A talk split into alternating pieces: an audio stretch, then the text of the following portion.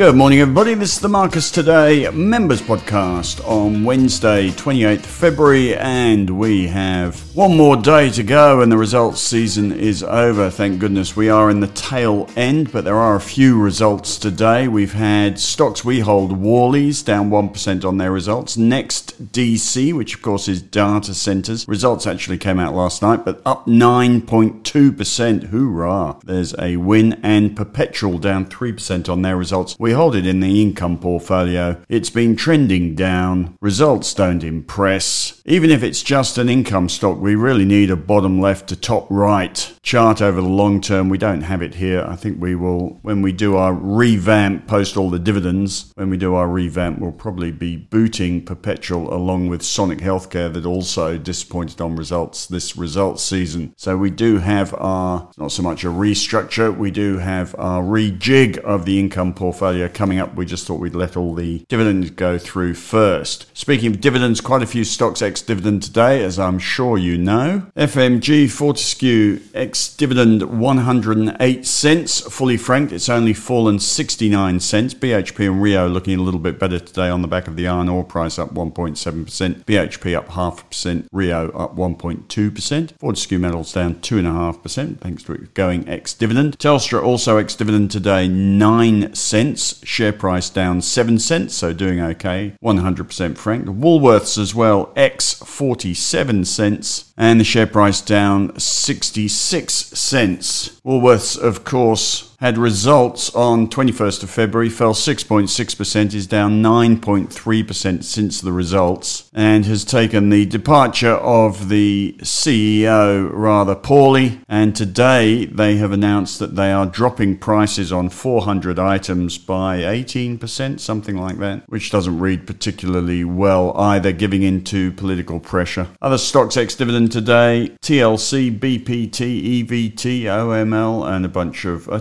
a tail of small ones as well. Ex dividend tomorrow, PME, which we hold, MPL, Medibank, which we hold, and again a tail of smallies. And then on Friday, we've got ex dividend Sonic Healthcare, which we hold, and I think you're not holding ASX as well, Mineral Resources, ALD, Cleanaway, AMP, all ex dividend on Friday. Results tomorrow got Ramsay Healthcare, main ones, not too many others, Atlas Arteria, Karoon, Platinum Asset Management, and then we will be done. We have had a inflation number out this morning, 1130 just come out. The market was up 19 at one point today. It sort of lost around 10 points after the CPI number, now down 12 points. CPI up 3.4% year on year in January. Consensus was 3.6%, and that compares to December up 3.4% as well. Next RBA meeting March 19, and after a weaker than expected unemployment number a couple of weeks ago, the expectations of a rate cut moved in from December to August. They're sort of moving out again at the moment. The RBA have made it very clear that they still view inflation as being elevated, that the drop in inflation inflation that's been seen in the US is not going to be as simple in Australia. Inflation's a bit more sticky, so prudence suggests that the RBA are going to sit pat for as long as possible. Absolutely no reason to drop rates before they need to. I'm not sure this inflation number changes things much. If anything, it would be a little bit dovish. Whilst we're on central banks, the Reserve Bank of New Zealand just left rates on hold at 5.5% as expected. But they too, and we sort of follow each other around, they too are hawkish, saying inflation is still above target. Coming out in the US tonight is the fourth quarter the PCE price index. Then on, I had this wrong in the calendar, got it right now, but on Thursday night, so Friday morning our time, they have PCE price index numbers for January, the monthly number, which is the more watched number. Next Fed meeting's on 20th of March. 97.5% chance they will leave rates unchanged. There's a 21.2% chance of a cut in May, and there is a 60.5% chance of a cut in June. Those odds haven't changed much. See if the CPI number makes a difference. Sorry, the PCE price index number makes a difference over the next couple of days. Strategy portfolio still fully invested suggested, that is unchanged. The US market is holding up remarkably well post the results season. The feeling was that the US market would flop after results season on the basis that there is no new news flow to keep it going, but it looks like the Nvidia results have fed the big tech, tech optimism and stuck a foundation brick in under the Nasdaq, which holds up, not coming down. I've got a chart of the Nasdaq in my section, a weekly chart, and an index is not a very volatile thing, especially when it's got 3,000 stocks in it. And the Nasdaq is rarely overbought on a weekly chart. Twice in the last two years it's been overbought, and last time it was overbought was in the middle of last year, at which point it then fell over. So we are overbought again at the moment, and I've marked on the chart every time it's been overbought over the last five years, and every time it's had a bit of a fall over. So we're overbought at the moment. You don't sell just because things are overbought. You wait for other people to wake up to that and start selling. So you just prepare to pull the trigger without pulling it. Get a little bit more alert. So overbought on the NASDAQ. It's been a fabulous results season for big tech, particularly with Nvidia icing the cake. But again, what is the news flow from here? Don't know. The other thing it does highlight as the NASDAQ gets overbought is just how dull the Australian market is. It's had a bit of a rally since November the 1st, largely driven by a rise in the iron ore price, which has now reversed, and by the bank sector doing particularly well since the 1st of November when global interest rate thinking changed. Everybody assumed the peak on interest rates was already in and the market started going up again. So our bank sector is now left at the top of the trading range on some of the highest PEs they've seen in history. They've gone next dividend. There's three months till the next dividends in the sector. You really wonder what is holding the bank sector up there at the moment. Again, you wouldn't be selling just because things are overbought, but if you have a look at the chart of the bank sector on a weekly basis and look at the RSI, it has not been this overbought in years. We haven't sold, we've got huge holdings in the CBA in both our income and growth portfolios. We haven't sold them yet. There's no reason to. The share prices are holding up, but banks looking vulnerable. You wouldn't be telling anybody to buy them at these prices. Meanwhile, our other big sector, resources, is going backwards, having peaked almost on January the 1st when the iron ore price peaked. So, what is the attraction of Australia? We actually thought about selling our ASX 200 ETF code A200 in the strategy portfolio just to make the point that Australia is not sexy at these prices with the bank sector on its peaks and the resources sector going down. And the only game in town is big tech, and we've already got plenty of exposure to that through the ETFs we hold in the strategy portfolio, including FANG, HNDQ, IHVV. We haven't sold our 18% holding in the ASX 200, but you can see what we're getting at. Much more likely to make money overseas rather than in the Australian market at the moment. I would just remind you of one of my long standing quotes It is only when things go wrong that you suddenly realize how fantastic normal is in the stock market. You probably think the stock market is normal at the moment. I will tell you, it's pretty fantastic at the moment after this rally over the last three and a bit months. Right, we're writing up results on Worley's NEXTDC. If we don't do that today, we'll do it tomorrow after the research is in. Paladin, we hold in the growth portfolio, is bouncing nicely after results. It fell over from $1.46, got down to a dollar. I've written a dollar there, got down to a dollar ten. It's now bounced to a dollar twenty-three. So uranium coming back, bit of a buying opportunity if you're a long-term disciple. You can't be a long-term disciple. There is no such. There is no room for religion in the stock market. And you and I don't know the uranium price in the long term, but suffice it to say, we still hold Paladin. And despite what Andrew Forrest says cynically about nuclear, it suits his book to talk that way, although he's getting a lot of headlines being anti nuclear at the moment. Altium had results yesterday. They've been bid for in an agreed bid at $68.50, so the results don't really matter. WiseTech up another 7% today. There are broker upgrades, apparently, says one newswire, but I can't find which broker's upgraded. It's a bit of a difficult stock, this one. Have a read of the paragraph I've written. Despite the fact it's on a P of 126, it's one of those companies that does a bit of accounting. It's got a lot of depreciation, amortization, interest costs, which mute the earnings numbers.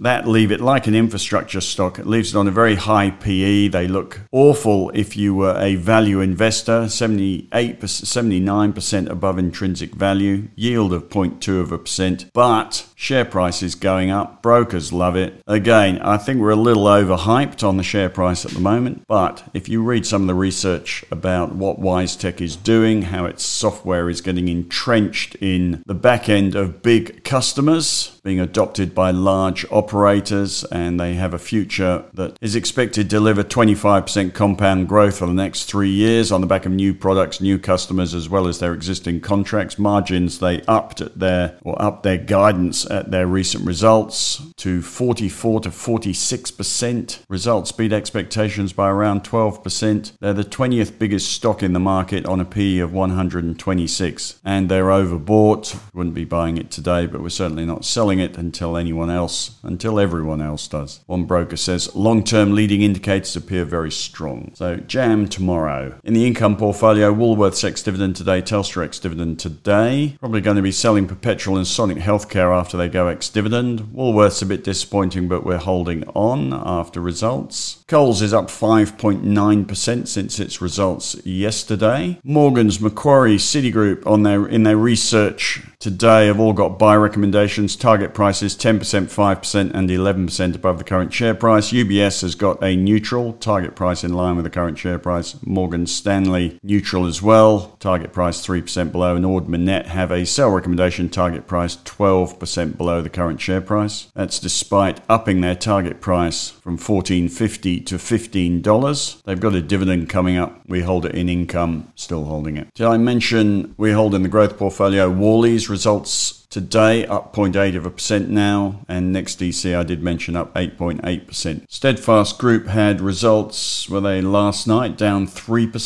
Neuren Pharmaceuticals down 11.8%. Paladin now up 5.9% by the way. Bit of form in lithium. We, or Oliver was pestering me to buy Pilbara Minerals a couple of days ago. Should have done. They're up 7% today. IGO's up 5.6% today. Liontown up 8% today. I find it a very tough sector to buy unless the lithium price is going up. There is no material sign of that happening at the moment. Flight Centre down 8% on results today. And Light and Wonder gaming technology up 5.0% today on the back of results. Okay, quick question. What have been the best and worst results so far this season? Of the bigger companies, Lovisa up 27% on results. This is a stock, of course, that's quite heavily shorted. Temple and Webster up 24.4%. McMillan Shakespeare, which we hold, up 24%. Adairs up 24%. Nick Scali up 20%. Aussie Broadband 18%. WiseTech Global up 18%, another stock we hold. Worst performing stocks, DGL Group down 37%, don't hold those. Corporate Travel down 21%. Seven West Media down 21%. Baby Bunting 19%. MA Financial written up positively on Livewire today down 18%. And Data 3 down 18%. We hold that one. I'll do a roundup of results at some point. On the education front, let me answer a question I have been emailed by Stephen. I've run through RSI's relative strength index on a weekly and daily basis, which rather cutely identifies when a stock has been overbought or oversold. This is just a customary word, oversold or overbought, to suggest the RSI is either above 70 or below 30. And it's customary to suggest that if the RSI drops from over 70 to below 70, it's a sell signal. If it rises from below 30 to above 30, it's a buy signal. The question is whether RSI is as relevant relevant to an index based ETF as it is to individual stocks. If you consider that an index ETF, a passive index ETF, so A200 or NDQ, which covers the ASX 200, or the Nasdaq, or IVV covers the S&P 500. By the way, I far prefer passive ETFs to active ETFs where there's a human involved or a human interfering in an algorithm. So an index-based ETF, passive ETF, is an RSI Relevant or not? I think it is. And even though an index, say the NASDAQ, depends which NASDAQ it is, but say the ASX 200 to make it easy, represents 200 stocks, can you really look at an RSI on a group of 200 stocks the same way you can look at it for one stock? Well, I think you can because a lot of technical indicators are much like a PE. They tell you where a stock is relative to history, and any stock or any index through the RSI will have moments of enthusiasm and moments where everybody hates it. And whether it's one stock or a market as a whole, it is still a useful indicator that everybody is either overexcited or completely disinterested. So, whilst an individual stock is very likely to be more volatile than an index, almost certainly by definition is going to be more volatile, it's still interesting to look at RSI. So, the NASDAQ at the moment, as I mentioned earlier, is overbought on RSI on a weekly chart. Weekly charts are slower moving, the indicators move to lower extremes, and to have the NASDAQ overbought on RSI on a weekly chart is a rarity, and that's a useful observation. It's not necessarily a,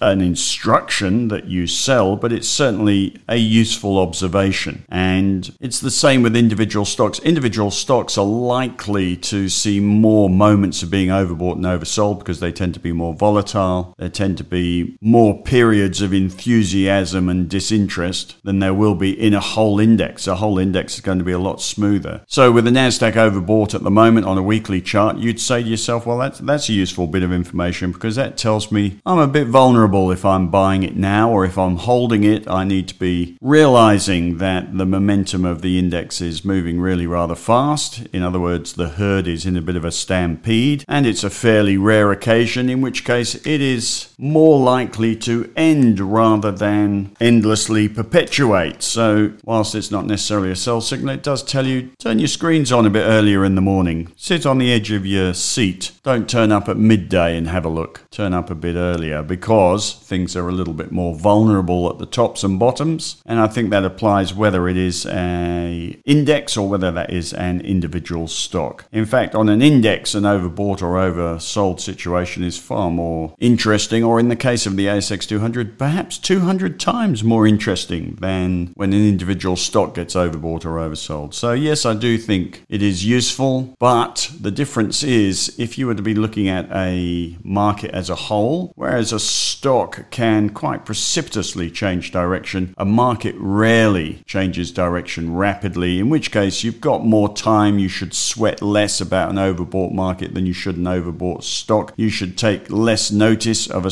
of a market that goes from overbought to oversold, much more notice of a more volatile individual stock that goes from overbought to oversold sold or oversold to overbought. So, just as interesting, if not more interesting, to see a buy or sell signal on an ETF which is the same as seeing a buy or sell signal on the index itself, because an ASX 200 index represents a much, much bigger herd than the herd that is behind one share price. So only the shareholders and followers herd behind one stock, whereas everybody is herded behind an index. So it is more telling of the general market mood rather than an individual stock and the insights on that particular stock. I hope that sort of explains a bit of a rubbery answer. But Stephen, that would be my response to should we look at RSIs on index-based ETFs? I think yes. There is less action on a index-based ETF, but if there is a signal, it probably means more or tells you more than a signal on an individual stock. Right, that's about that. Waffling away. Can't wait for this results season to be over. As I leave you, the inflation numbers out of the way. The market has been down 25 and up 19. We're currently down 5. Resources holding in there. Banks dipping a little bit. Fortescue Metals, Telstra, Woolworths all ex dividend today. Down 2.82%, 2.8%, 2%, and 2%. Lithium having a little bit of a comeback. Mineral Resources up 3.5% today. And that'll about do you. You have a fabulous day. We'll be back tomorrow.